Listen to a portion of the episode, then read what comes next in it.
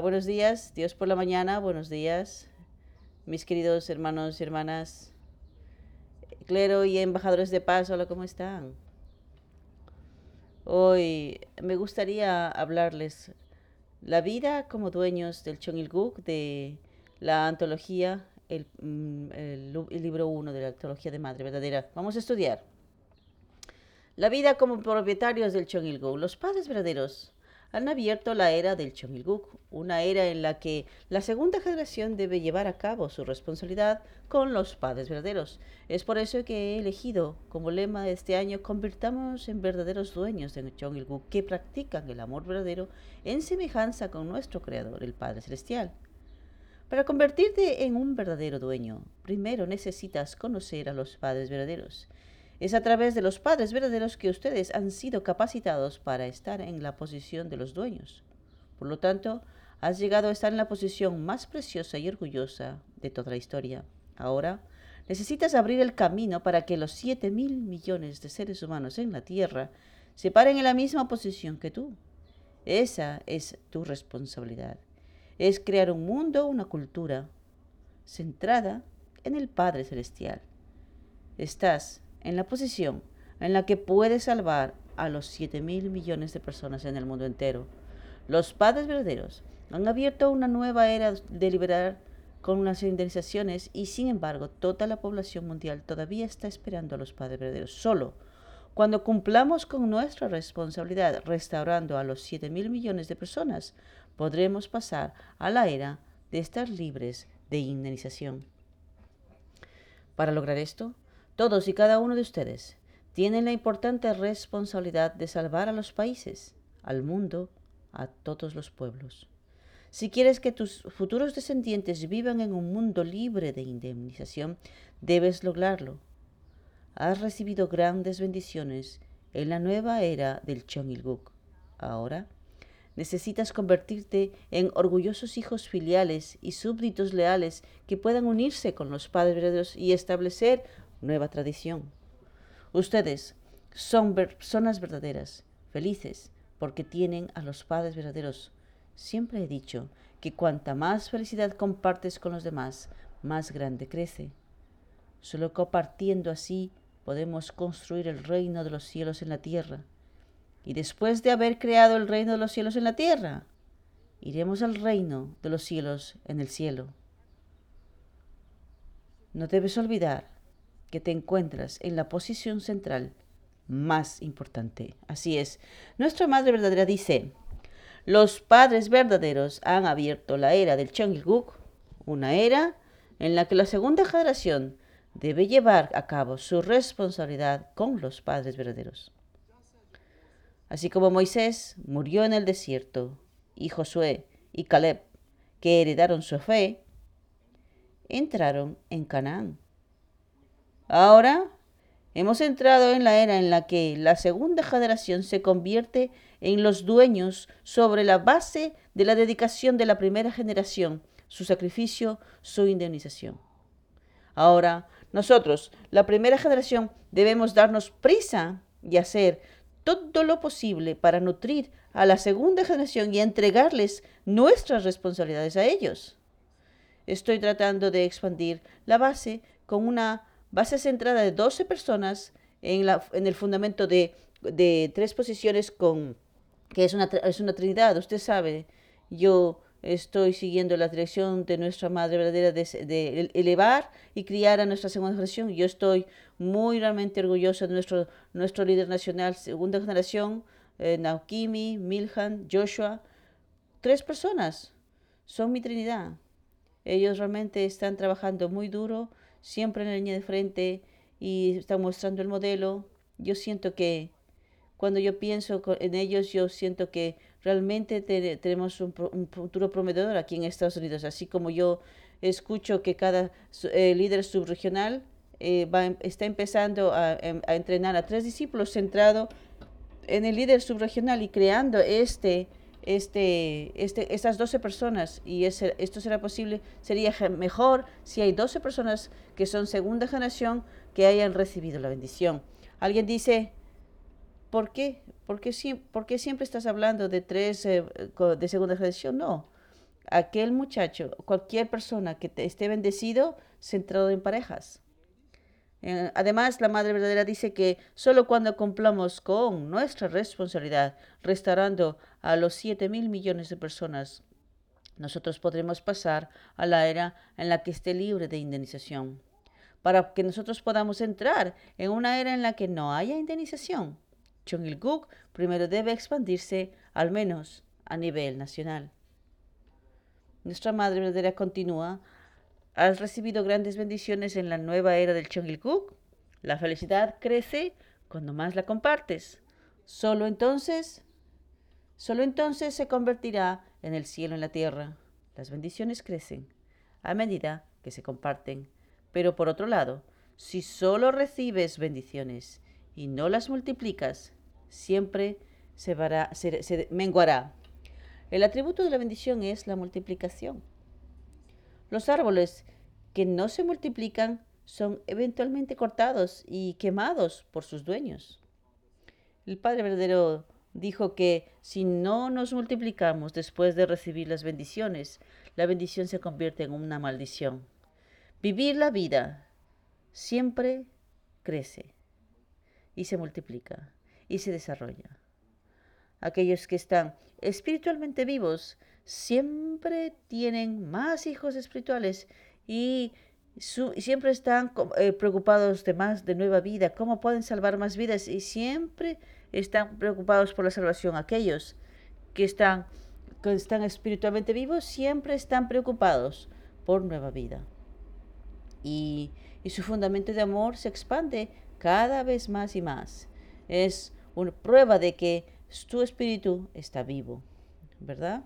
Por eso es que, mis hermanos y hermanas, nuestro movimiento está muy enfocado en traer nueva vida a nuestro movimiento, así que no importa tu edad, no importa, yo ya estoy inspirada con Jo Myung Owen y ella, ella sigue tratando de dar testimonio y encontrar a gente jóvenes y enseñarles coreano y eh, darles el principio divino. Ese espíritu es hermoso mientras estemos con vida nosotros tenemos una misión. ¿Y cuál es nuestra misión?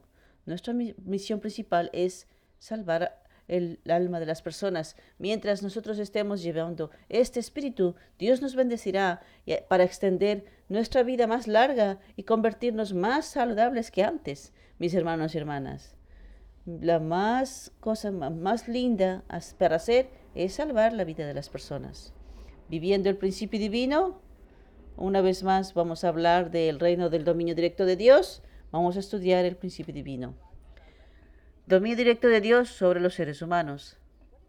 ¿Cuál es el significado del dominio directo sobre los seres humanos?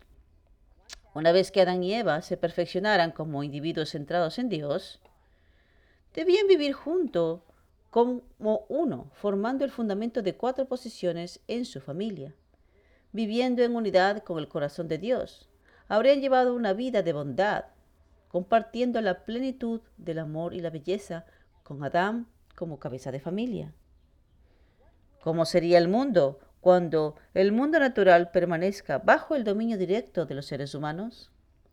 Cuando una persona completamente madura se relaciona con las diversas cosas de la naturaleza como su compañero objeto, se unen para formar un fundamento de cuatro posiciones, las personas que están en total resonancia con el corazón de Dios guiarán al mundo natural en el intercambio fluido de amor y belleza, y el universo entero se dará cuenta de la bondad. De tal manera los seres humanos ejercerán dominio directo sobre todas las cosas. Estudiamos las, palabras del Padre. El reino del dominio directo de Dios es un reino absoluto. ¿Cuál es el estándar para la perfección? Los seres humanos maduran a la edad de 17 o 18 años, lo que significa crecer desde abajo hasta el punto medio. Debido a esto, si te enfocas en el reino del corazón centrado absolutamente en los padres verdaderos, tu vida se conectará en el mundo horizontal. Sin esto, el eje del corazón no es posible.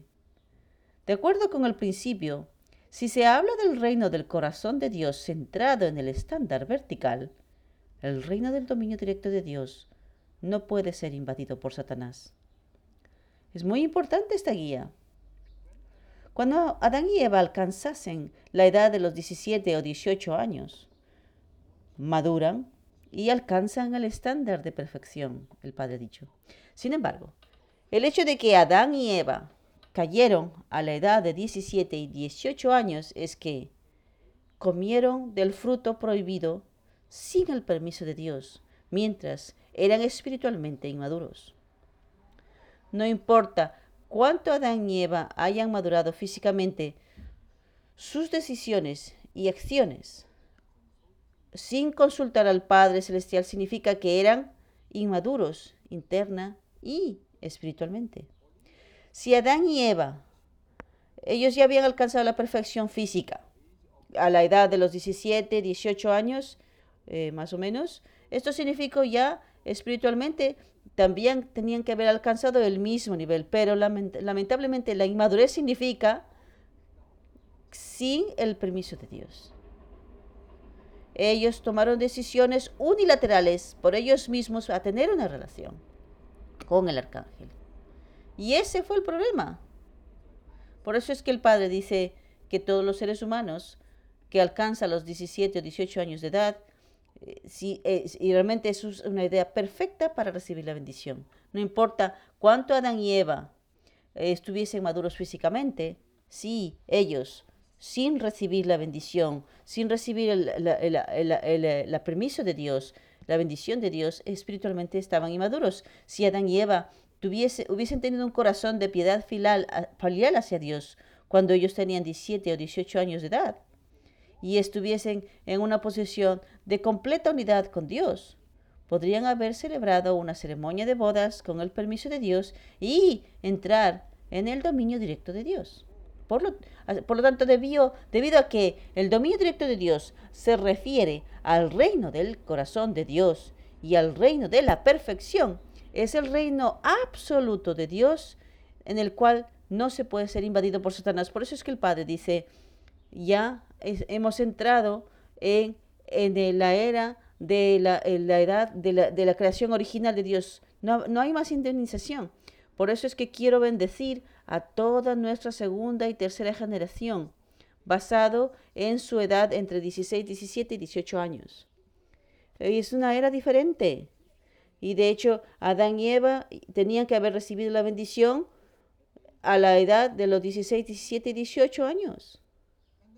Y el Padre inició porque la era ya es diferente. Después de la restauración y la indemnización, ya hemos entrado en, en eh, la creación original de Dios. Por eso es que yo absolutamente estoy siguiendo la, dirección del Padre. Mis hijos, o todos ellos, fueron emparejados a los 16, 17, 18 años. Ay, dicen, ah, son inmaduros, eh, son inmaduros, son inmaduros.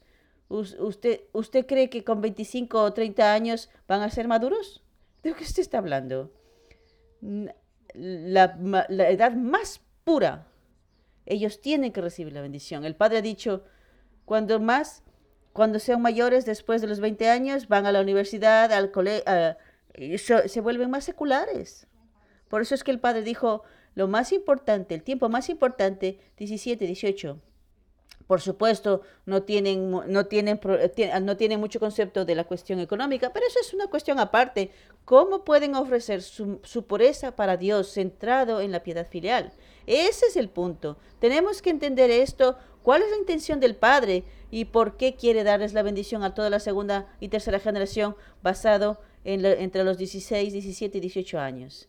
Yo realmente no entendía, pero bueno, lo practiqué y recibí muchas bendiciones de nuestro Padre verdadero. Y por supuesto, hay cosas negativas y siempre pasan cosas aquí y allá, pero cuando tú no cuando simplemente sigues la dirección del Padre, la dirección de los padres verdaderos es muy importante. El reino del dominio directo de Dios es el reino del corazón. El reino del dominio directo de Dios comienza desde el reino del corazón. Debe ser consciente de que donde no hay reino del corazón, donde no hay manera de que el reino del corazón se desarrolle, debes permanecer en el reino caído. ¿Entiendes lo que esto significa?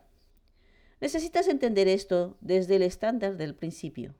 ¿Tú entiendes esto? Sí. ¿Qué es el corazón? ¿Qué es el reino del corazón y cómo aparece? El reino del corazón surge cuando la relación entre padres e hijos se profundiza. Cuando te unes con Dios y te unes con los padres verdaderos, el reino del corazón en el cielo aparece en el reino de los cielos en el cielo y el reino del corazón en la tierra se desarrolla en el reino de los cielos en la tierra. Esto es lo que debes hacer. Así es.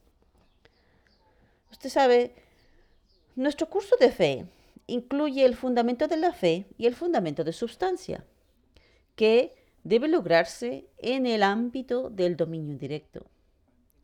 Les digo yo una vez más, el fundamento de fe y el fundamento de sustancia.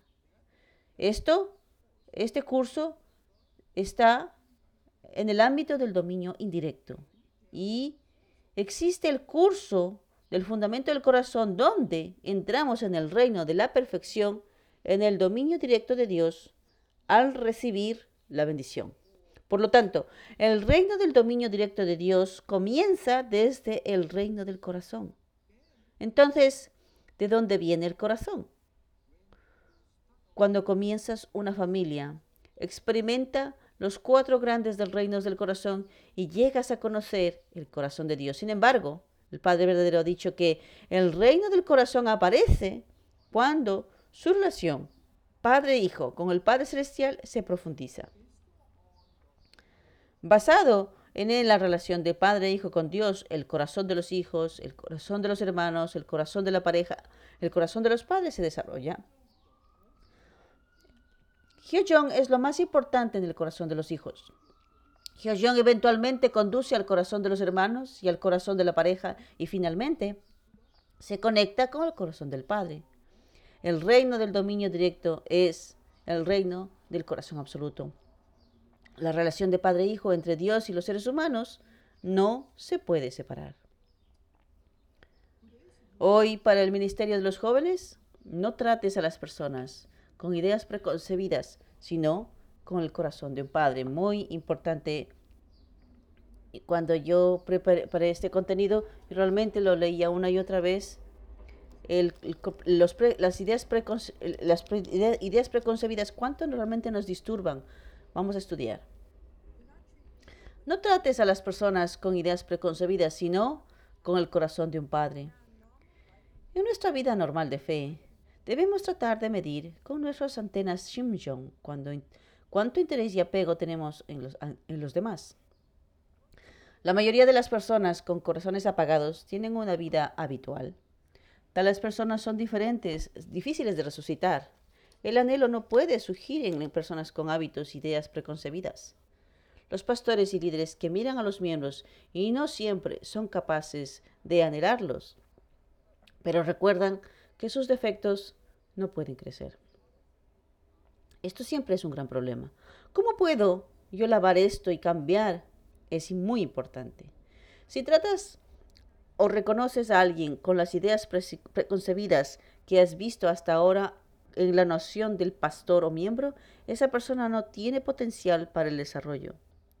Debemos convertirnos en personas que siempre puedan lidiar con nuevas nociones. Nosotros necesitamos verificar cuánto interés y apego tenemos hacia los demás en nuestra vida diaria de fe. Una persona que no se preocupa por las personas no puede esperar crecimiento espiritual y resurrección. Por lo general, las personas con un corazón sordo llevan una vida habitual y tratan a los demás con nociones preconcebidas. Las personas que siempre son habituales y tienen ciertas nociones preconcebidas, cuando tratan con otros, no tienen anhelo ni un corazón feliz para tratar con las personas. No pueden crecer porque es fácil para ellos ver defectos en la otra persona y ven al otro negativamente. Si solo miro los defectos de la otra persona, no, eh, que es, el, que es el punto de vista de la otra persona, entonces no podré crecer nunca. Entonces la clave es cómo tratar a las personas de nuevo sin ideas preconcebidas. Es muy difícil si las personas en la posición de un ministro, miembro central o figura Abel tratan a las personas con ideas preconcebidas. Con respecto a las naciones y hábitos preconcebidos, el Padre verdadero dijo que era un estado harapiento. Este estado harapiento significa mirar a los demás con nociones preconcebidas. Es tratar con ellos con una perspectiva de sus propias experiencias. Es por eso que la pregunta es, ¿cómo puedes desechar las nociones preconcebidas cada vez que tratas con las personas? Si hay algo que hicieron mal en el pasado, debes tratar de olvidarlo. Debes pensar que cualquiera puede cambiar. Debes esforzarte por ver siempre a la otra persona de una manera nueva y olvidar las malas acciones del pasado.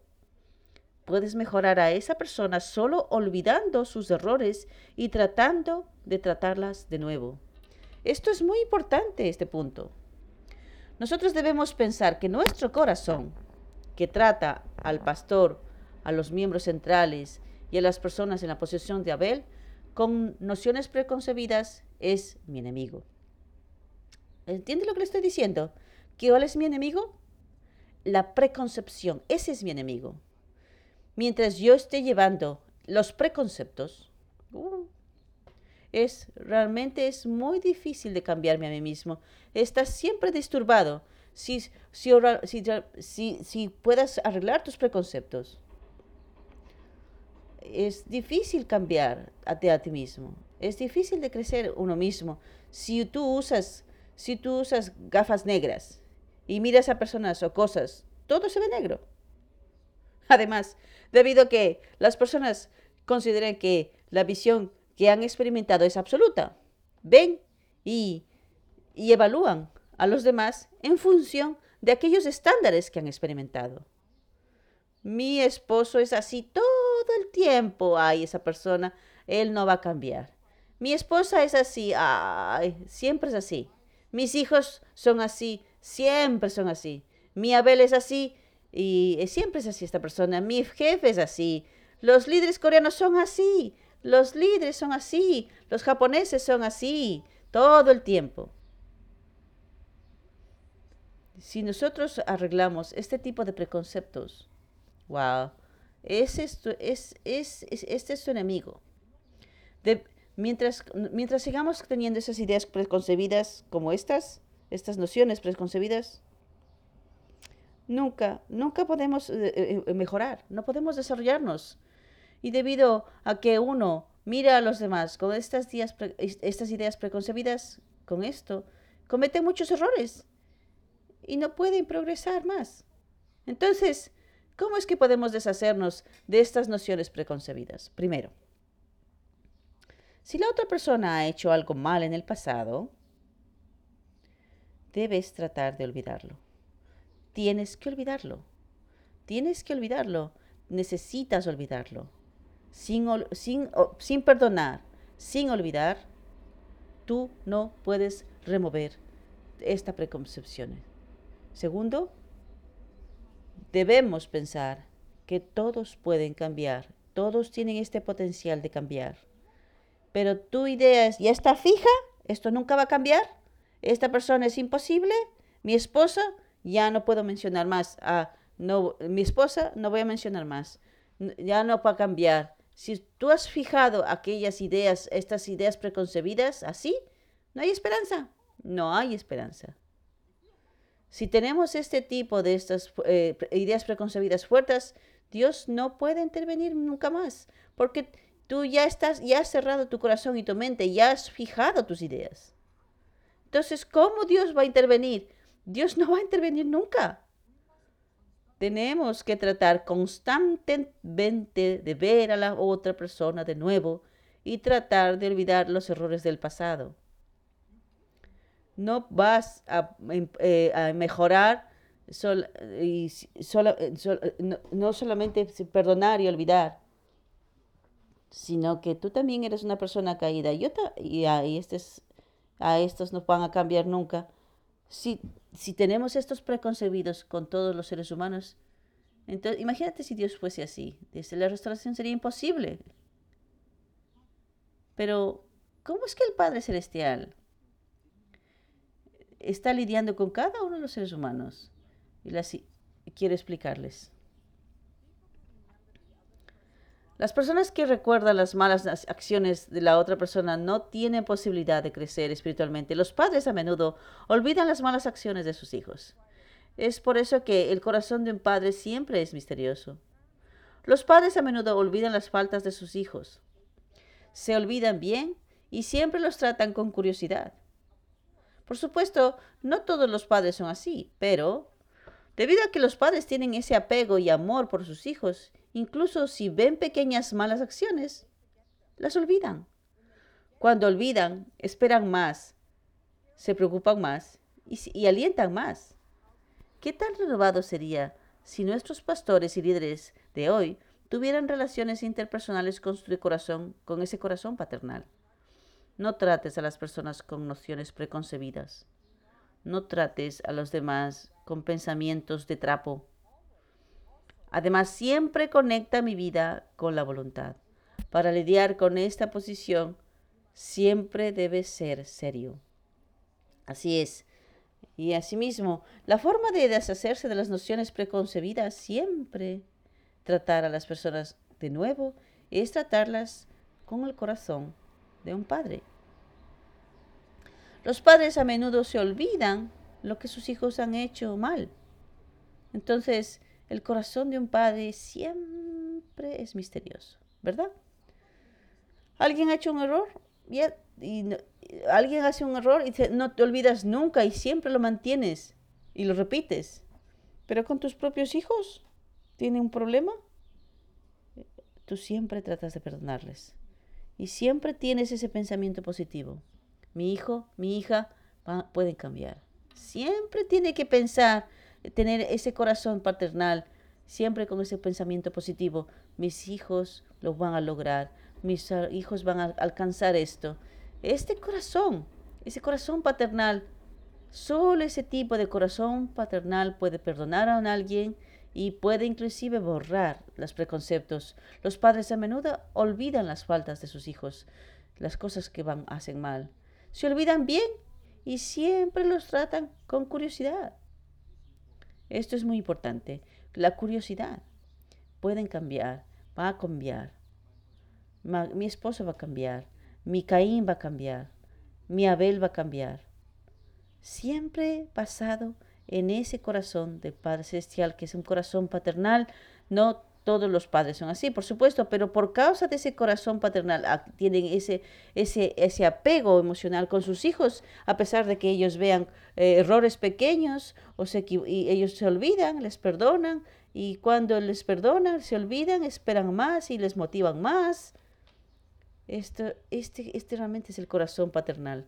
No importa cuánto los hijos se equivocan, siempre están motivándoles. Lo puedes conseguir. Tú lo vas a hacer, lo vas a superar. ¡Wow! Este corazón paternal es hermoso.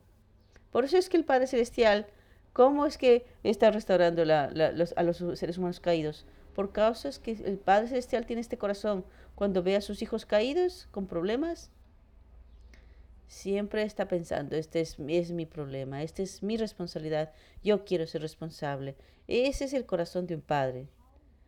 ¿Qué tan renovado sería si nuestros pastores y nuestros líderes de hoy tuviesen esas relaciones interpersonales de corazón paternal? En otras palabras, veamos desde el punto de vista de Dios y desde el punto de vista que todos son hijos de Dios. El, el último slide. La mayoría de los pastores a cargo de una iglesia no tienen un, abel, de corazón, no tratan de recibir orientación de nadie y no hay nadie que diga lo que los miembros están diciendo sobre el pastor. Vas a donde sea, te despiertas tarde y si dices que llegas tarde porque estás orando, puedes usar eso como excusa. Además, el pastor puede poner excusas para hacerlo debido al ayuno y se convierte en el pastor que puede dar cualquier cantidad de excusas. La posición del pastor no es un lugar para que nadie interfiera, por lo que deben cuidarse muy bien. Así es. La mayoría de los pastores a cargo de una iglesia o los jefes de algunas eh, los jefes de algunas organizaciones o no tienen un haber de corazón o algo. Ellos no tienen ese haber de corazón. No buscan la guía de nadie. Y muchos de esos pastores, muchos líderes son muy arrogantes. ¿Usted sabe por qué? Porque no tienen una Abel. No tienen una Abel. Entonces, tales personas ya no están desarrollándose. Su vida espiritual ya no está resucitando. Entonces, ¿cómo es que pueden los pastores y líderes volverse humildes y crecer? Incluso si se trata de una persona más joven o uno de tus subordinados, piensa que tienes algo que aprender de ellos y trátalos con interés. Debes tratar a todas las personas como tus maestros, como tus profesores. La posición del pastor, eh, del pastor y del líder no es un lugar para que nadie te interfiera, por lo que deben cuidarse muy bien. Los líderes o pastores que dicen que no respetan a nadie en su vida de fe, ya no se desarrollan. Por lo tanto, encuentra a un alguien a tu alrededor, a quien tú respetes todo el tiempo. No pienses que solo respetas a Dios y a los padres de Dios y a Jesús. Si son mejores que tú en cualquier campo, ellos son tu mejor maestro y tu Abel. Él, en la, hay que tratar a todos tú eres mi maestro, tú eres mi Abel. Si tú tienes este tipo de actitud, a pesar que tú seas pastor o líder o estés en una afiliación, no importa. Trate a todos, tú eres mi maestro, tú eres mi Abel. Si nosotros tenemos esta, esta mentalidad, ¿cómo ve? Qué, lindo sería, ¿verdad? Estás en la posición en la que crees que es el mejor, solo yo, con ese orgullo, nadie lo puede hacer. Eso es muy arrogante. Y ahí solamente hay orgullo. El orgullo es la punta de la lanza de la destrucción. Tienes que tener mucho cuidado a aquellos que tienen posición de líder. Les, les digo una vez más, el orgullo es la punta de la lanza de la destrucción. Por eso es que siempre que tenemos que tener un corazón humilde y servir a, a quien sea, Tú eres mi maestro, tú eres mi Abel. Centrado en el corazón paternal todo el tiempo. Entonces, nosotros podemos realmente borrar todos los preconceptos y seguir creciendo en nuestra vida espiritual. Muchísimas gracias, mis hermanos y hermanas. El testimonio viviente. Yo creo que nuestro MC Miljan va a introducir al testimonio que tenemos para hoy. Muchísimas gracias. Gracias, doctor Young. Sí, hay muchas palabras clave para hoy que estamos eh, guardando. Y sí, ahora para nuestro testimonio viviente, estoy feliz de darle la bienvenida eh, al líder del CARB de Chicago. Él es el director allá y entiendo que tiene muchos desarrollos con en sí mismo. Por favor, demos, demos la bienvenida a nuestro líder de CARB en Chicago. Buenos días. Gracias, doctor Young. Gracias, Milhan. Así es. Estoy agradecido de estar aquí y hablar un poquito de nuestro recorrido eh, desarrollando Carva aquí en Chicago, aquí en la mitad del país. Mi, mi, mi, mi, mi testimonio, dando testimonio es uh, porque nuestra madre nos ha pedido, y, cada mañana, doctor Young, eh, leyendo las memorias de nuestra madre, dice que esta es nuestra responsabilidad.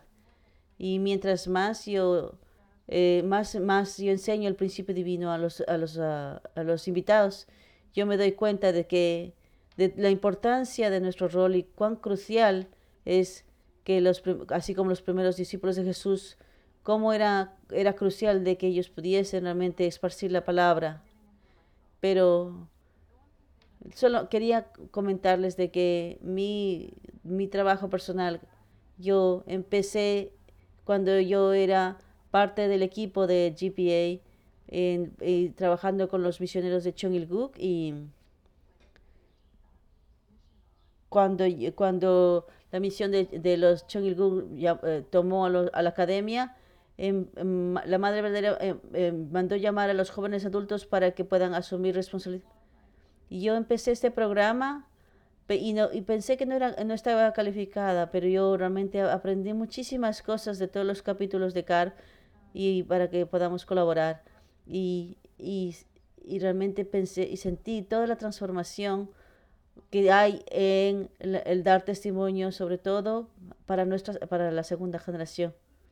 Es completamente nuestra relación con Dios, con los padres con nuestros padres. Y nosotros, cuando la segunda generación puede dar testimonio en mi corazón, yo siempre pensé, y siempre pensé, eh, sentí, sentí que podía, que alguna vez podría trabajar con CARP y nunca pensé que podría realmente estar calificada. Y porque hay muchas responsabilidades que hay que cumplir.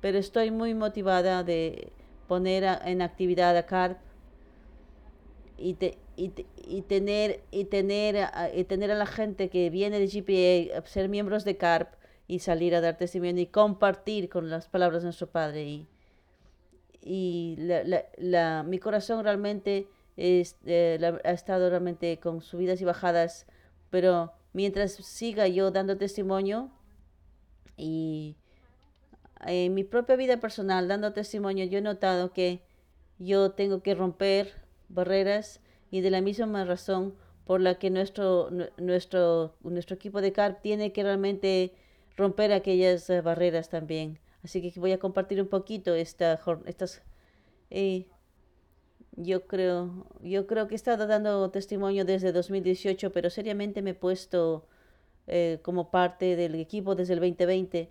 Y mientras estábamos en línea, estábamos en casa y es, ahí fue cuando mi hija nació. Y ahora es casi, tiene casi dos años. Y, al, principio yo la traía al, a, a, dar testimonio a la universidad, a pesar de que ella era pequeñita y, y entonces siempre la llevaba al campus de la universidad conmigo para las, para las actividades de CARP y las, las reuniones de CARP. Y a veces mi suegra venía y me echaba una mano y fue un poco fácil de hacer. Pero ahora que, ahora que ya está mayor y eh, está más inquieta, es, eh, más, es más complicado traerla conmigo al, al campus de la universidad. Entonces estoy en un punto donde no quiere no quiero dejar de dar testimonio, pero tampoco quiero dejarla sola en casa con alguien. Y estaba eh, le estaba pidiendo a Dios, ¿qué debo hacer? ¿Cuál es la prioridad para mí? Y y, y, y orando, eh, viendo el campus de la universidad. Y un día, cuando llegué al campus y estaba dando testimonio, mi primera persona que, que en, dos años no teníamos realmente muy eh, muchos resultados, eh, un año y medio más o menos con, con, desde que estaba seriamente dando testimonio. Y y aquel día, después de aquella oración, la primera persona que yo me acerqué, e-, ella, ella realmente me dijo que quería estudiar el principio divino y me dijo, nunca he tenido una experiencia con Dios, pero yo sé que Dios está, está enviando a un alguien para que me acerque a Él, para poder realmente romper mis barreras, mi relación con Él, cuando ella empezó a estudiar el principio divino y estudió consistentemente y fue nuestra primera, nuestra primera invitada seriamente estudiando el principio divino, yo en ese momento, cuando yo sentí que Dios me decía, necesito que hagas las dos cosas. Y, pero hay una clave aquí, es que es diferente porque una parte no puedo dejar a Ana en la casa porque yo sé de la historia de nuestra primera generación por todo lo que tuvo que sufrir. Y, y pienso que nosotros podemos cambiar todo esto de, de, del sacrificio que hemos hecho en el pasado y, y, cuando los padres todavía nos necesitan en nuestras misiones, sobre todo por el llamado que tenemos, lo que puede ser diferente es que mi, mis padres y, más, y mis suegros han sido muy voluntarios de colaborar y cuidar. Inclusive hace menos de un año, el año pasado, eh, ellos, eh, eh, ellos empezaron a venir a nuestra casa para colaborar. Y honestamente, no es fácil para mí dejarla dejar a mi hija con mis suegros, pero estoy muy agradecida con ellos. Porque, porque cuando yo, yo, yo la dejo en casa, inclusive tiene el amor de sus abuelos, así que tiene un amor mucho mejor que el de sus padres. Entonces, entonces, eh, por supuesto, hay que tomar cuidado para que no coma helado demasiado. Y es el mayor, el mejor amor, porque, porque de, la manera que Dios me está empujando a hacer las cosas es que a través de, de mi relación con mis suegros yo siento que he sido llamada a crecer muchísimo. Aquel, aquel cambio de mi relación con Dios mismo. Y mientras trato, de unir, trato de unirme inclusive con mis figuras paternales, la primera generación. Esa, ese es, eso, es, eso es lo que creo que ha traído victoria a mi propio curso de, y aquí en CARP. Y, y cada uno es eh, bastante único porque cada uno está dando testimonio y, está, y y claro, los, los eh, equipos fueron creados por la segunda generación. Ha sido realmente una locura con toda la segunda generación a, todas partes. Y la segunda generación empezó realmente a traer más personas y dar, testimonio. Y nos hemos dado cuenta de que nosotros necesitamos, necesitamos envolver la figura paterna y crear aquella unidad. Y sobre todo con nuestros pastores, nuestro líder eh, subregional y, yo creo que ha sido muy, hemos tenido mucha suerte. Cuánto, no es, cuánto es importante eh, que nuestros pastores pues, estén envueltos en todas nuestras actividades y puedan encontrarse inclusive con nuestros invitados y en todos los estados. y es aquella unidad en primera y segunda generación, una vez que hemos decidido y nos hemos dado cuenta de que esto es lo que hay que hacer ahora. Esto empezamos hace como un año atrás, en el verano pasado, el año pasado, nos hemos, nos hemos dado cuenta que tenemos que traer a la primera generación aquella figura paternal para dar testimonio. Y hemos realmente tenido, hemos roto muchas barreras en el testimonio por causa de eso. Y a veces no es fácil atraer a los estudiantes a nuestros centros, pero más de 30 han venido a estudiar el principio divino y cinco están, están insistentemente estudiando el principio divino. Y, mi, y, y no quiero usar mucho tiempo, pero eh, tengo, tengo, tengo unos, unas invitadas que son gemelos y eh, eh, ya ah, estudiaron ya los paralelos de la historia. Y entonces ya empezaron a decir, oh, el reverendo Moon es el Mesías. Y entonces, ¿dónde está el Mesías? Y quieren, quieren conocer al Mesías. Y están muy emocionados y ellos aman a Ana. Todos mis ah, invitados aman, adoran a mi hija. Y, y la relación que tenemos es que estamos dando testimonio como familia, sobre todo con la primera generación que viene a acompañarnos y, y, todas las cosas que hacemos, inclusive con mi esposo. Yo me siento muy agradecido aquella, aquella idea con la, con la ayuda con la primera generación. A veces no es fácil, pero pero definitivamente la bendición, más bendiciones pueden venir a nuestras familias. Este es nuestro seminario de CONCARP eh, con nuestros eh, invitados aquí. Y aquí, aquí están las gemelas con las que estamos estudiando juntos. La, señora Takami, la esposa de nuestros líderes regional, cada semana, ella viene dos veces a la semana, ella siempre viene a, ayudarme para enseñarles a estas hermanas maravillosas, así que estoy muy uh, agradecida de la, el, la, primera generación envuelta en las actividades con la segunda generación en CARP y, es, eh, colaborando lo mejor que podemos. Y también quiero mostrarles, esta es otra hermana en Chicago. Ella también atrae a su hija también a sus actividades. y su esposo también viene y dan testimonio juntos. De alguna manera, de alguna manera parece que estamos creando un modelo de trabajo en equipo, así que así, estoy embarazada, así que no sé qué es lo que vamos a hacer o cómo lo vamos a hacer, pero yo siento sinceramente que Dios está realmente pidiendo que dé testimonio y estoy aprendiendo cómo realmente eh, criar a gente que pueda estar con la fe para Dios y los padres verdaderos. Así que muy agradecida y por la oportunidad de dar testimonio. Muchísimas gracias. Oh, muchísimas gracias, Rosia, por tu lindo testimonio. Es una reporte de corazón y tú estás trabajando muy duro. ¿Tú sabes quién es Rosia? Rosia, eh, Rosia es el, la hija del doctor Kido. Así que eh, eh, así que soy muy, muy cercano de con su padre y también su hermana también está estudiando en Asia también. Así que ella conoce el espíritu asiático, conoce el espíritu de, eh, del, oeste y, de, y así que ella, ahora ya tiene hijos, pero realmente ella se está enfocándose en las, en las actividades de Carva. Así que muchísimas gracias. Por, tú eres realmente uno de los modelos para nuestros equipos de que Dios te bendiga, que Dios bendiga a tus bebés y al, y al que viene también ahora. Muchísimas gracias.